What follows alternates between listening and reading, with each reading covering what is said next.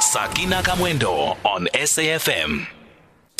Right, and despite wide, wide consensus that a nuclear energy build for South Africa is not affordable, the Energy Department is moving ahead with issuing a request for information for goods and services involved in such a program. South Africa said last month that it plans to expand nuclear capacity within the next five years. Now, the country currently has a single nuclear plant, and we join now uh, by uh, Zizamele Mbambo, who's Deputy Director Director General responsible for nuclear energy in the Department of Mineral Resources and Energy. Thanks so much for your time this afternoon.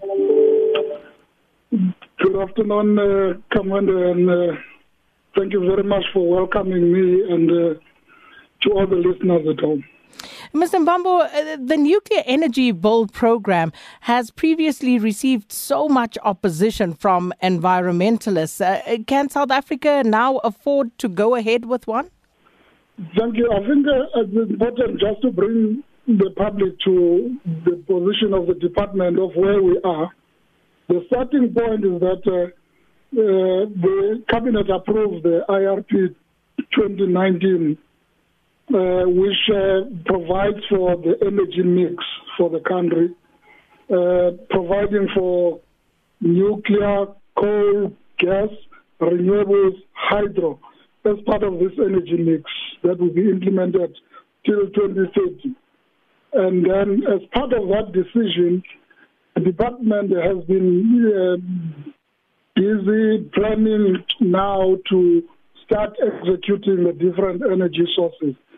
Similarly, with the nuclear being part of that energy mix, the department is now planning to start with the future implementation of the program. And as part of that planning exercise, is that the department has published now the request for information, which is a non binding document to request information from the different stakeholders, the sector, so that the department would gain insight into what are the possible options of implementing the nuclear new build and that particular information will then assist the department in further decision making in terms of developing the procurement framework, uh, doing the feasibility studies, and all of that necessary work.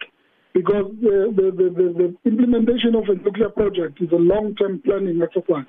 So basically, where we are as a department now is that we are at a stage where we are just gathering information for purposes of planning for future implementation of the program uh, and also putting together the the, the procurement framework mm. based on the information we're going to receive in the market. Now, Mr. Mbambo, uh, previous um, integrated energy plans also contained uh, a nuclear build element to it, and one of the arguments against it was uh, the cost.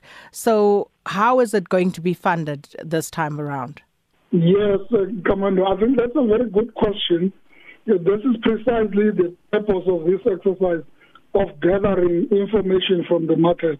Because as we are issuing the request for information, we seek to get an understanding from the market as to what are the possible options and what are the various cost factors that are associated with the nuclear program. What are the different funding models that are available right there in the market? What are the various uh, possible ownership structures of the program? What's the possible cost to the end users? Uh, what is the sustainability of this program? And then all of that information then becomes critical for further decision making.